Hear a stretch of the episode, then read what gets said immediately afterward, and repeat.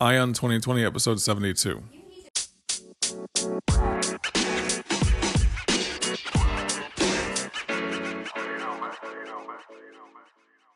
Have 2020 Vision with Eye on 2020, the podcast that brings you all the news and events in the lead up to the next presidential election. I am Ray Eaton, and I will keep you up to date as we approach November 2020 with a libertarian perspective of all the candidates and their policies, along with the news. Thank you for tuning in. Now let's clear our vision.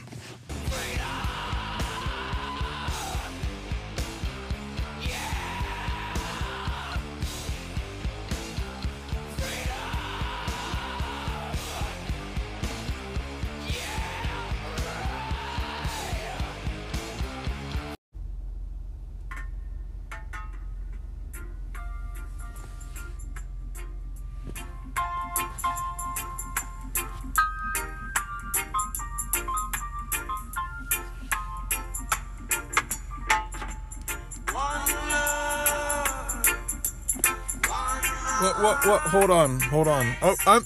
I'm sorry. I'm sorry. This is. This is Eye on 2020. I'm not on a cruise yet. I apologize, guys. I apologize. I need to get myself back into the mode of putting out great content for you, and that's what I'm trying to try to do Monday through Friday.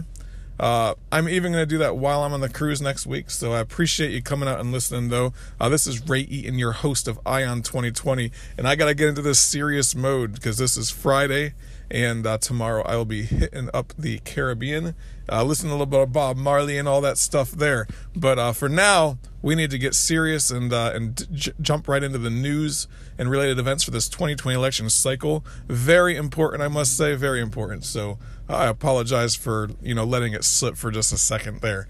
Uh, but anyway. Uh, Appreciate you listening. If you're a first time listener, listener, this is a show that is focused on the 2020 elections from a libertarian perspective. Uh, go ahead and subscribe to the show. And if you're a long time listener, uh, I appreciate you subscribing as well. But subscribe to the show and then go ahead and give me a five star rating and a review. Uh, reviews let me know you know how I'm doing and you know things that you like about the show as well. And if you want to follow me, you can go ahead and do that on Twitter. And that is at Eye on the Empire. You could also find me on Facebook if you just type in Eye on the Empire. And then the last thing you can do is uh, follow my webpage, which is eyeontheempire.com. All those places you could probably get a hold of me somehow as well. Um, haven't really set up an email account with the Eye on the Empire name yet. That is the next step in the evolution of this podcast and uh, the website that I am now the uh, that I'm running. So I appreciate you coming out though and listening. Uh, lots of news that came out uh, yesterday. Julian Assange. Oh man, Julian Assange is now uh, arrested and he's likely going to be extradited to the United States for basically being a newsman. Right? He's publishing news and they're looking to uh, arrest him because uh, what was it back in you know 2010 he released or his news agency WikiLeaks released the papers that Chelsea Manning gave to him at the time and that was you know talking about some of the war crimes and some of the things that uh, soldiers were doing to Iraqi prisoners. And you know he's been a wanted man ever since. I mean they've been looking to try to get him for releasing those things. And then also you know now that it's been stirred up that he re- he supposedly or that he did release all of those emails that Hillary Clinton had and so forth. I mean he's going not him but his agency is releasing government documents and they are going after him for that. Uh, it is a strike to free speech across the world. It's also a strike to free press across the world because it's going to make a newspaper think twice about publishing anything that's top secret that's uh that's released through a whistleblower. And um and that's i mean that that's the challenge there. When you when you when a government is willing to arrest somebody for releasing something that a whistleblower gave to them then they're i mean the challenge there is that they're going to think twice about it the second time. The publisher, the the, the ownership of that newspaper is going to say, you know what, if it's against the United States, don't publish it because they're going to put out, you know, the CIA is going to go after you. They're going to try to arrest you and extradite you to the United States. And to me, that just seems like a slippery slope to go down.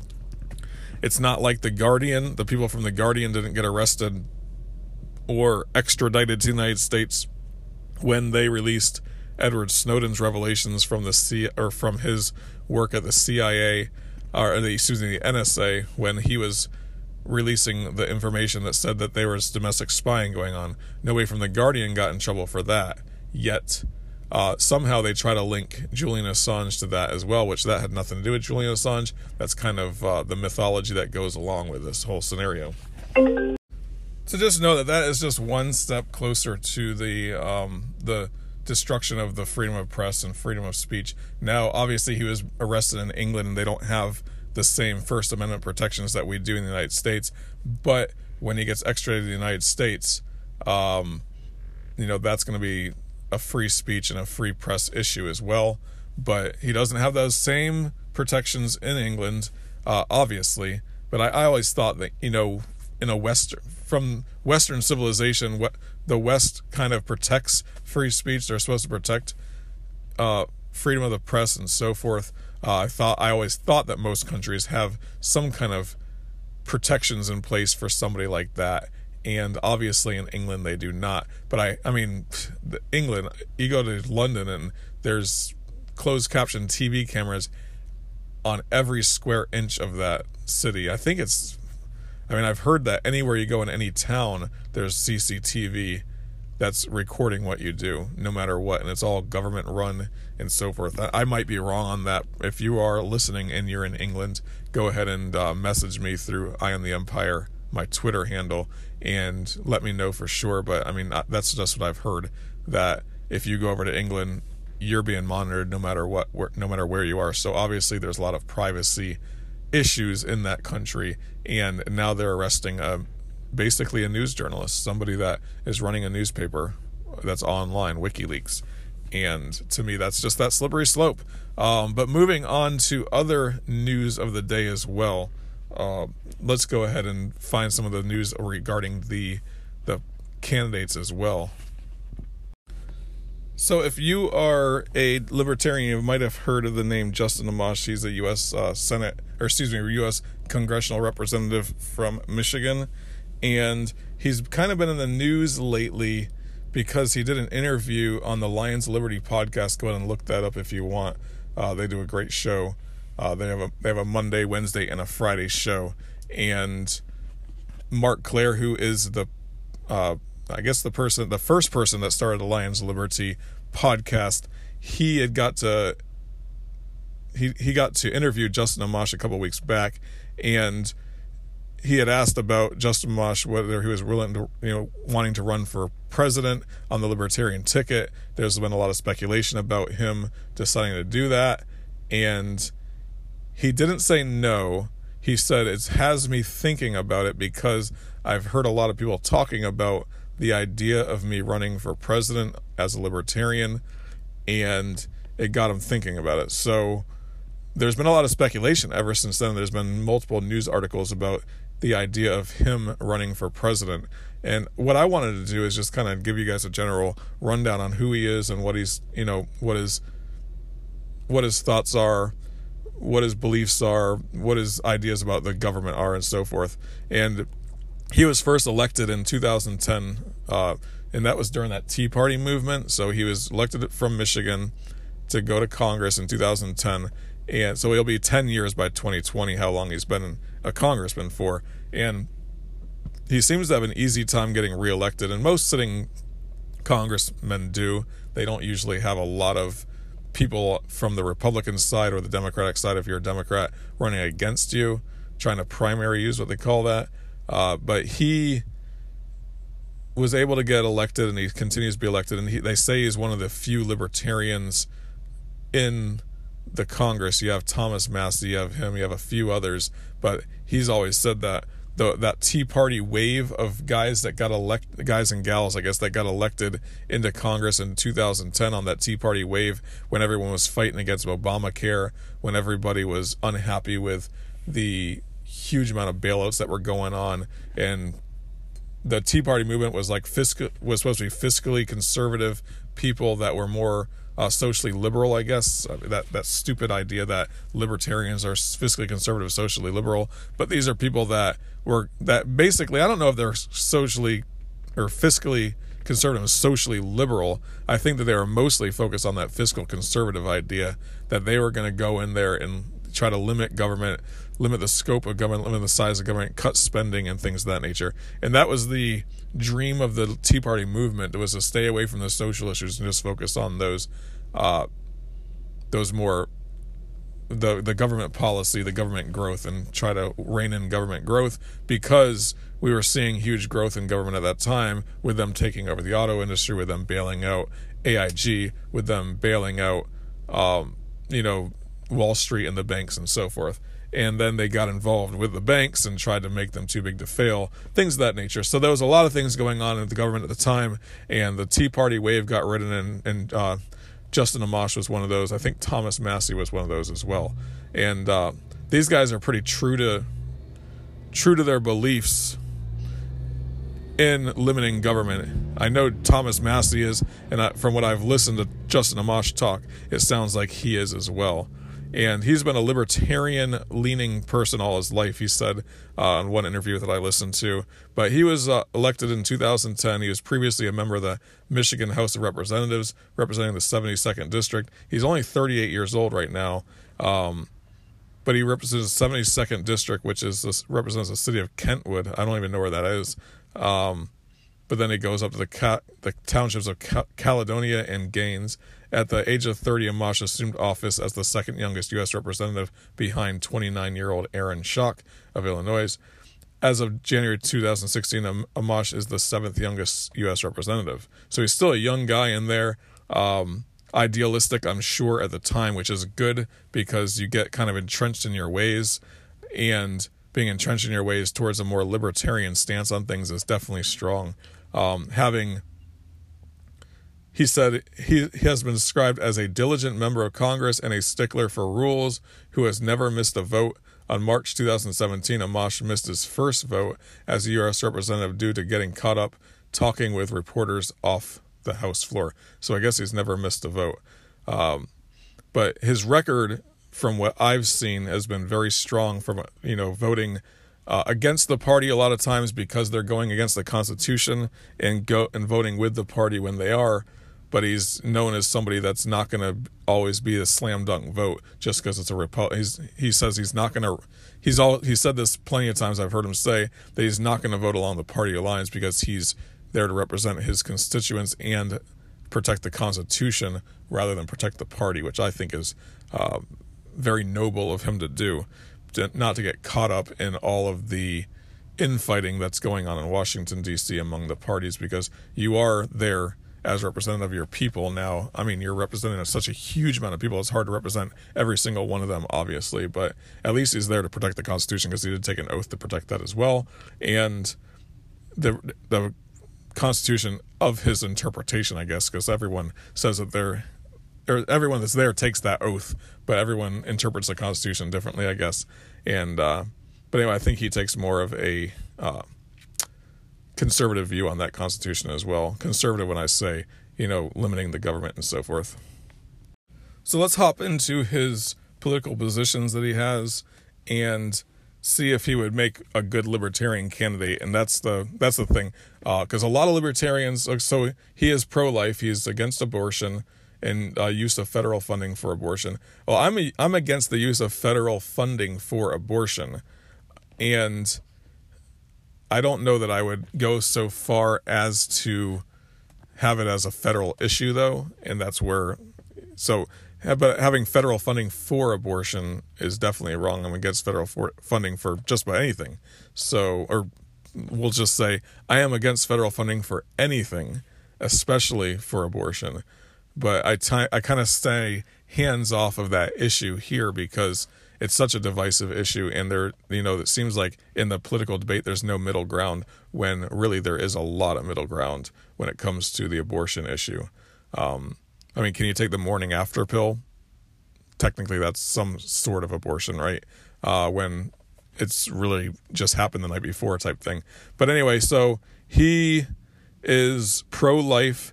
I don't know where he stands, and I'd love to see where he stands on the issue of whether the federal government should, you know, make it illegal to perform abortions. We should arrest the doctor that performed it and things of that nature, arrest the mother for having it done, things of that nature. I I just wonder where he stands on that.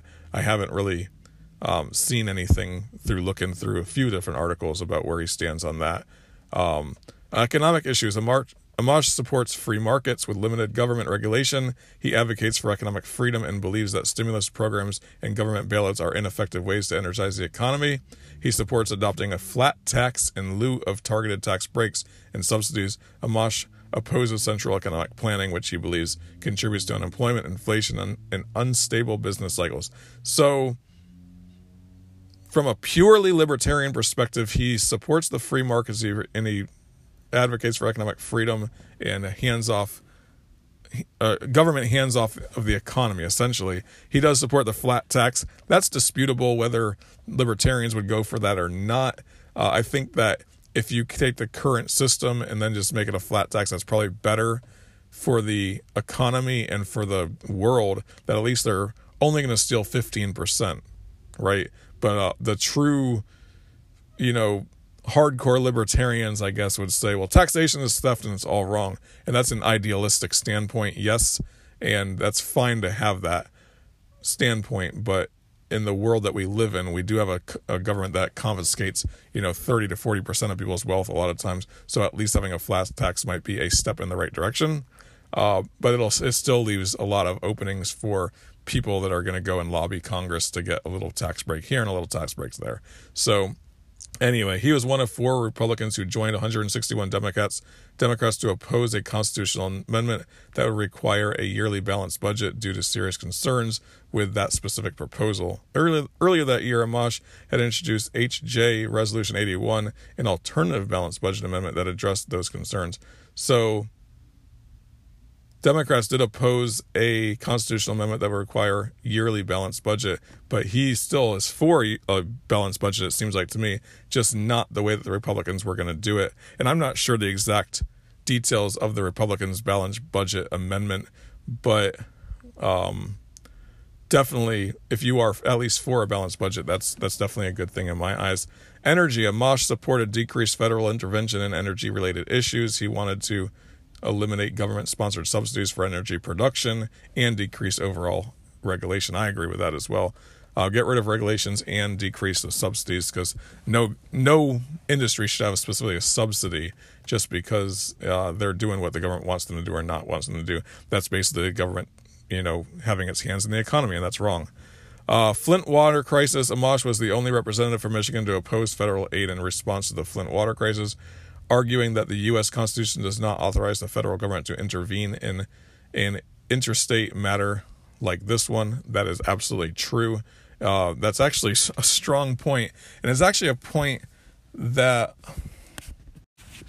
it's a point that Mark Twain made back in the 1800s. Whenever he would he would go to a vote, and there was a story that he had that uh, they were there was a fire that happened in Washington D.C. and all the congressmen got together and they said, "Hey, let's pass a bill that we're going to help pay for these this fire that just happened." And Mark Twain voted against it, and the reason why is because he said that the federal government has no ability and constitutional ability to dole out the money that the taxpayers gave in order to help people even if they were affected by something as drastic as a major fire in Washington D.C. So Amash is going right along with that particular idea that you know what if if it's not the government's ability, uh, the government has no authority to dole out money to Flint, Michigan, even though it's a major crisis. So at least he's standing strong on that principle, and to me that's good. And Mark Twain, you know, there's a story about that particular incident. You should look it up.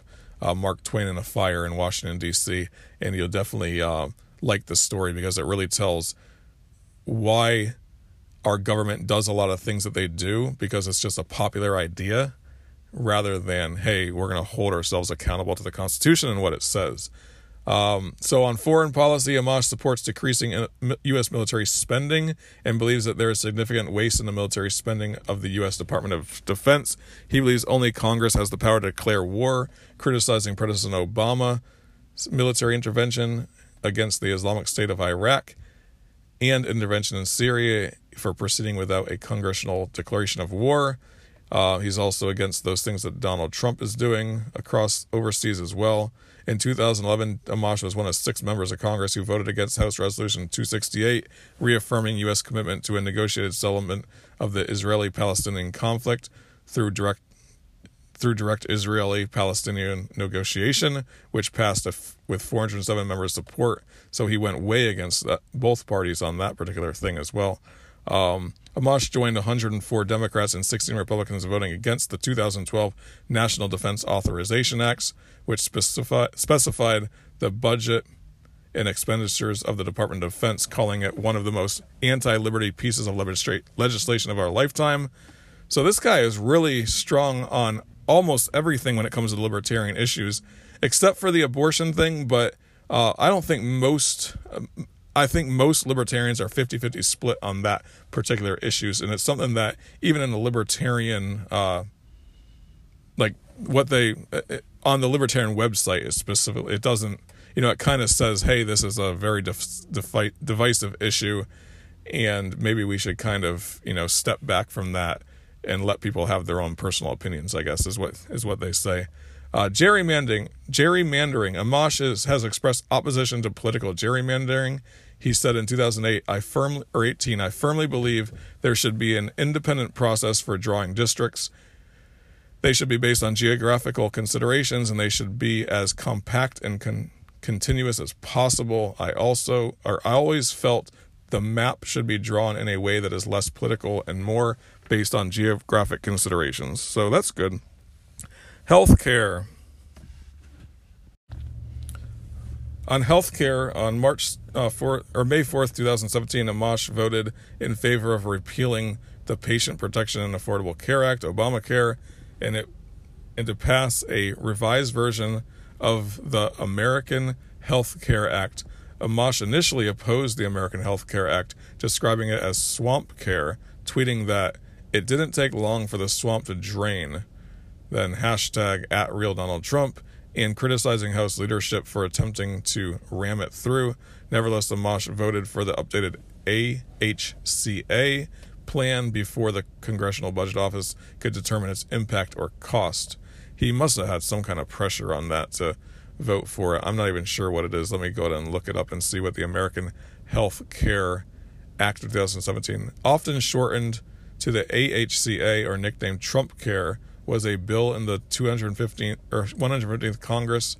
The bill was passed by the United States of House of Representatives, but not by the United States Senate.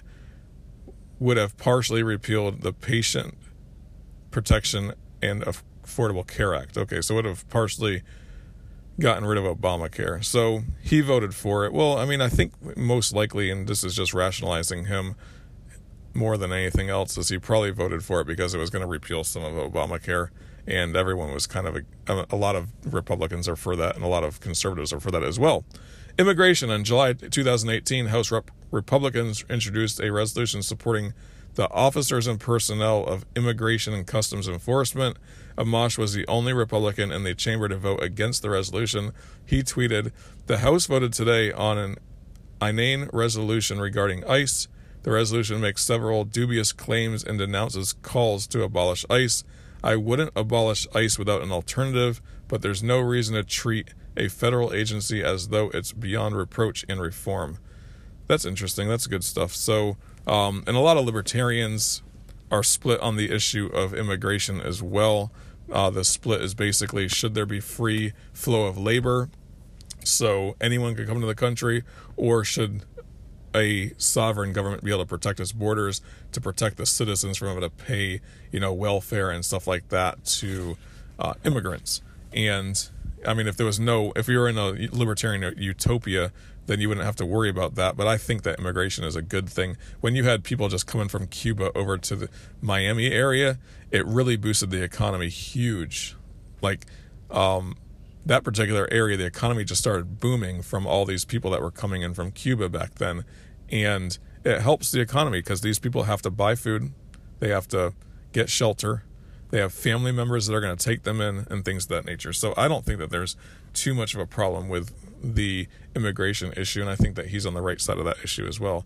Uh, Same sex marriage, Amash supported a re- repeal of the Defense of Marriage Act, saying that the real threat to traditional marriage and religious liberty is government, not gay couples. Wow, that's awesome that he said that.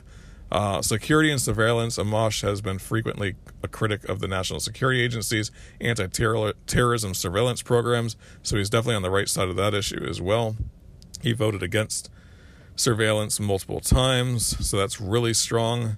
Um, he seems like a straight up libertarian guy on his votes, and that's pretty good.